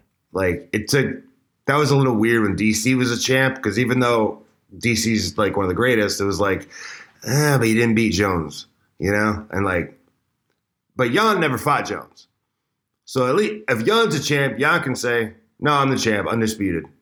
Well, you never beat Jones. Well, Jones didn't go fuck with me. That's why he left and went to heavyweight. Well, That's- yeah, that, that yeah. feels when- that feels better to me. That feels like a more complete, rounded out storyline for me as a fan. You know, Yeah, I mean, when when he knocked out Anderson, you know, Jon was there, and it didn't. The fight didn't happen, but you know, he was calling him out. So. Uh, I, I think Reyes is going to win because I think he's just a little bit more slick. Um, I think he's going to be able to um, win, the, win the rounds. Maybe not definitively, maybe not spectacularly, uh, but I think he's going to fight a smart fight to win this belt and to be uh, the light heavyweight champion. I, I'm I'm not sure that this is going to be a great fight, but uh, I, I do think you know I, I think the slickness and I think the you know just the, obviously he, he's also a little bit younger. He showed that he could go the distance with Jones, so there's a little bit of a feather in his cap there. And uh, and I think he'll I think he'll get the decision. Uh, this is uh, I, I mean I'm really good. I'm really interested in this fight, but just like I'm trying to think of it stylistically in my head, and I'm not sure this is going to be a fantastic fight. But you know, when you're fighting for a light heavyweight title, a title that Jon Jones has won, and you know whoever wins, Jones is probably going to have something to say about that. But uh, I, I do, I do think Reyes will at least pull it out. I, I agree that I, I don't know why, but I feel like this. There's not going to be a lot of fireworks in this fight. Yeah. Like Reyes said, he was like, "I'm glad I got to feel what it's like to go for five rounds. Now I know how to like because I gassed out. Now I know how to like pace myself and so forth." And but part of the thing that makes him so good is that he's aggressive, and like, he was headhunting Jones in the first round. He was Yep. chasing him around the cage. Oh yeah, he knocked him down. and that's kind of I feel like that's him. So it's like, will he be himself, or will he try to go like, okay, now I'm gonna be different because I know what five rounds is like. So is he not gonna fight like he normally would and just relax and go out there and be himself and do his thing? Is he gonna like get in his head and try to like conserve his energy? Whereas like Jan has more experience, and like look at his record, it's like it's got a winning record. And there's some losses in there, but it's like win by submission, win by decision, win by knockout, win by decision, win by submission, loss, win by knockout. So it's like he, he can knock you out, he can submit you. He's like it could be any he's got a lot of weapons. Like anywhere the fight goes, like he could potentially win. So I think Reyes is like one submission. But it, I just feel like more well rounded, more experienced, more like depending on where the fight goes, like I just feel like Jan's gonna either like grind it out in a decision or even end up with some kind of like submission late, like in the fourth round or something. Like they get they get on the ground and he he's just got more tools than, than And Reyes look, he's has. got power. You know, he Dude, I was thinking that today because he not, when he knocked out fucking Rockhold and Corey Anderson with Yep. like short punches. Oh yeah, No, he didn't rear back and put the whole kitchen sink into it. Like short punches knock their fucking dicks in the dirt. So like he's got power. So like if he tags you, that sucks. And, and So- that's sort of why I think Reyes is going to fight smartly because he knows if he if they get on the inside like that and he does get hit with that kind of shot, not great. So he could use his kickboxing. He could he could keep his distance. He could strike from uh, from afar rather than get caught with something like that. So that's why I kind of think it, it might not be a great fight. And and if Reyes, uh, you know, kind of moves and, and uses his his uh, not not not even a certain style, but just fight smartly, he probably feels that he can he can win by dis- decision. If he's thinking, you know, now I know what five rounds feels like, I could, I could train for that. He probably is thinking, you know, the, I need to get this fight deep, and then I have him, you know, if I get it deep. So this next fight is super interesting because you have one fighter who is uh, just uh, just an amazing um, you know fight of the night caliber at all times, and then you have uh, Adesanya who can fight in exciting fights, but also strategically he's very slick. He's not gonna you know he's not gonna take too many crazy chances. Uh, they both fought Yoel Romero, and one of those fights was a fight of the night, and one of those fights was whatever the opposite of a fight of the night was. And this is Adesanya's second defense of the middleweight title. Uh, Costa's a number two contender. So I'm, I'm just wondering as well, like, I, I don't know if I can envision what is going to happen here because of the the styles that both of these guys have? Well, it it seems really obvious, but sometimes you never know what's actually going to happen once the bell rings. Uh, Adesanya, obviously counter striker. You know, a lot of you know, there's all this trash talk going into it. So, like, is he trying to provoke him psychologically? Because the big problem with Raul Romero is that he didn't come after him. He didn't engage. He just literally stood there and uh, led to, and he had to pick him apart from the outside and got his decision. But you know, he he or nobody was really happy about it. I don't think that him provoking him psychologically with all the trash talk and all that, you know, saying he's on steroids and he's going to pop for USADA and all that. I don't even think that's going to make a big difference because it seems to be that's how Costa fights all the time. Like, and his trainer said, "We're if he stands still, we're going to take him out, and if he backs away or runs, we're gonna we're gonna hunt him. That's what we're training for. That is admittedly the game plan from Costa's camp. They're going to hunt him. So it's going to be no different than any other Costa fight. He's going to chase his ass down and try and put him into the cage. So which seemingly plays right into Adesanya's mm-hmm, hands. Mm-hmm. They're both super confident. I feel like both of them truly feel like they're going to win this fight by the way they're talking trash, by the way they both they both of them so have won this fight. Like that none of them I don't think there's any gun shyness. I think they both truly believe like they're going to win for their reasons. Uh, an interesting thing I was watching Dan Hardy break this down earlier. An interesting thing he said was, you know, despite you know his uh, physique and his intimidating appearance, you know, Paulo Costa's not really a murderous puncher. He's got a bunch of TKOs, but he doesn't have any knockouts. So he overwhelms guys with volume. A lot of times they're not even accurate shots. He's hitting you on the shoulder and the elbow, whatever, but it still hurts. And guys are like going unconscious as the ref is stepping in and they're hitting mm-hmm. Matt. He, he didn't just clip guys like a Tyron Woodley one shot knockout thing. And uh, Adesanya's probably gonna be aware of that, so he'll probably be willing to get hit a little bit. So like he's gonna back him up to the fence immediately. This is an interesting thing. So like he's very basic, Paulo Costa. A lot of like winging lefts and rights. He's like a young young Wanderlei Silva, young Vitor Belfort. And Izzy's a lot taller. So it's to be hard to level change, really, or to get out of, you know. So he's to have to do a lot of playing the matador and try to stay off the fence. Because if he gets up, if he gets up against a fence, which he's likely to get at some point, he's not to be able to level change and get out. He's got to pick one way or the other to go, to the right or the left. But Cost is throwing a right and a left, so it's like you got to pick one or the other. It's either a right or a left shot getting swung at you. You might get out of the way of one if it's timed perfectly, but you're probably going to get hit. It might hit you in the guard or the shoulder or whatever, but it's gonna it's gonna hit you. So he's going to take some physical abuse in this, unless he can stay totally just play the matador and the bull and not get pushed up against the fence.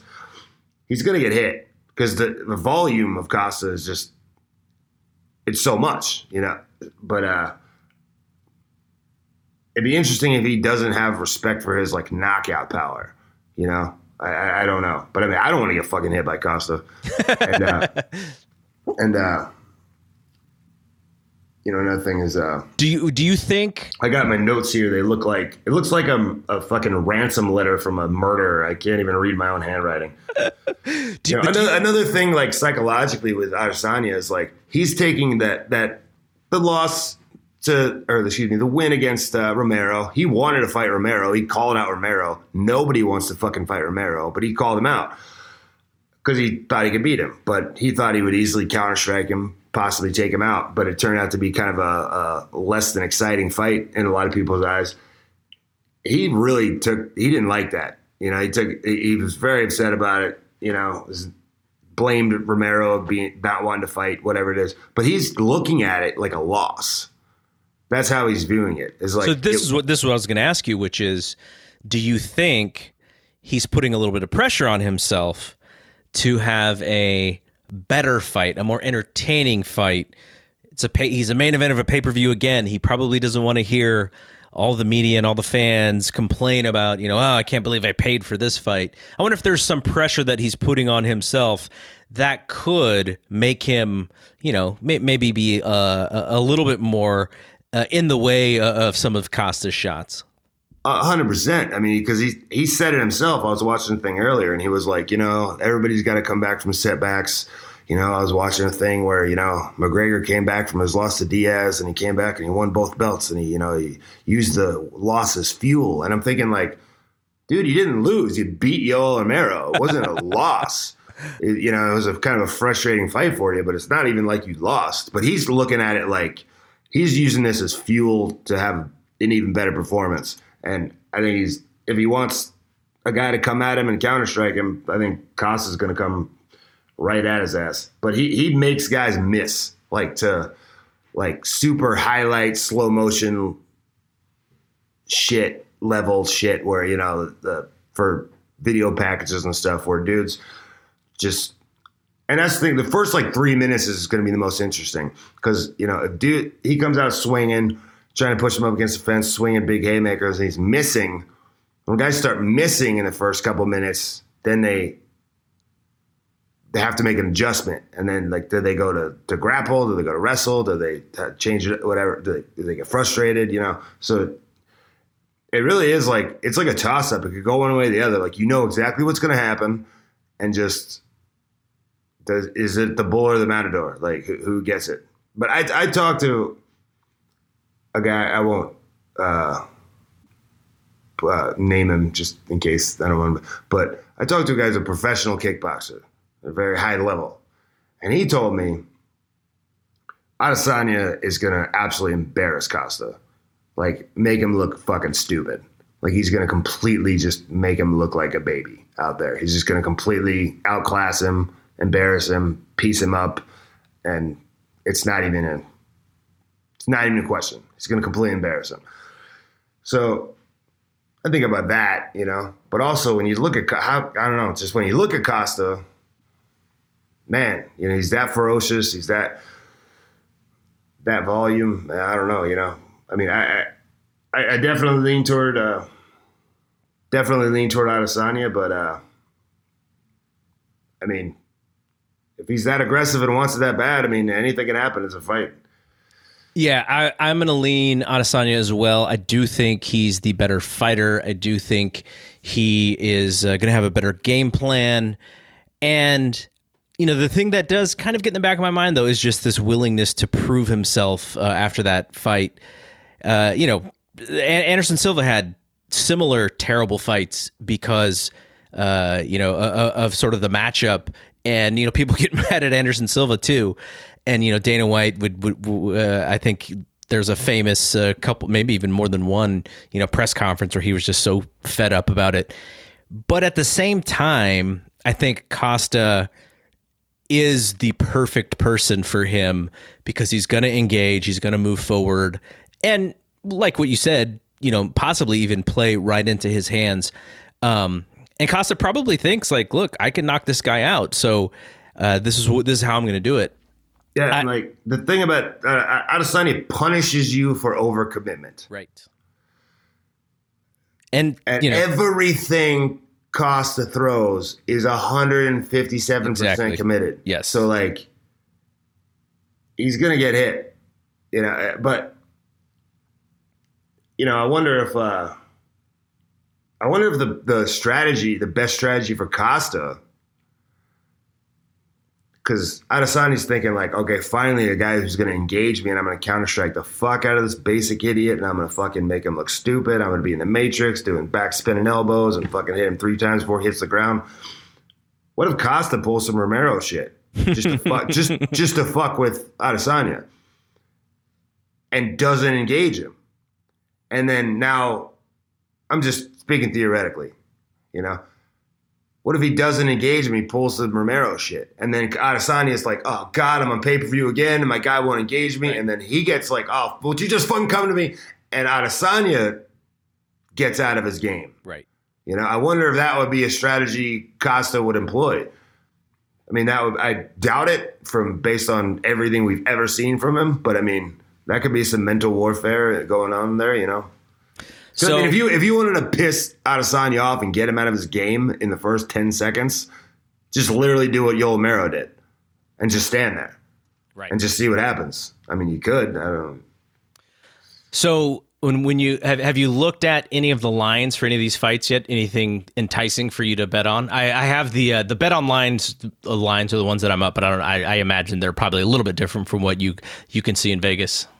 Uh, I haven't looked at any of the lines yet. I, I should get into betting online because it seems like it, it's much simpler and uh, um, especially you know nowadays the more you can avoid going to crowded places or whatever. But the Yeah. casinos are pretty safe. Like they got them all like they got all these rules in place. You know, like I, anywhere I go, if I go to grocery store, if I go to I fucked with COVID before, I ain't fucking with it again Yeah.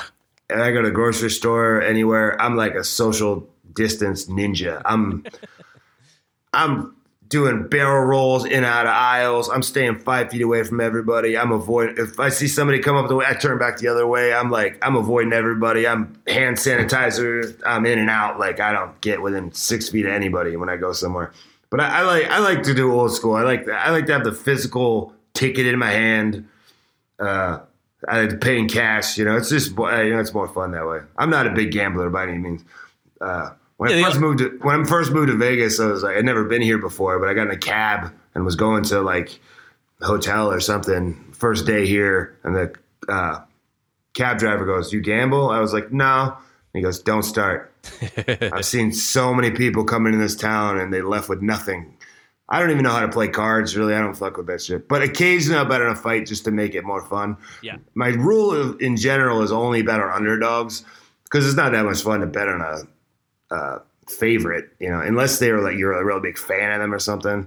Or if you put a big bet on an underdog, maybe just to even out the risk a little bit, maybe bet on a favorite Yeah. just in case.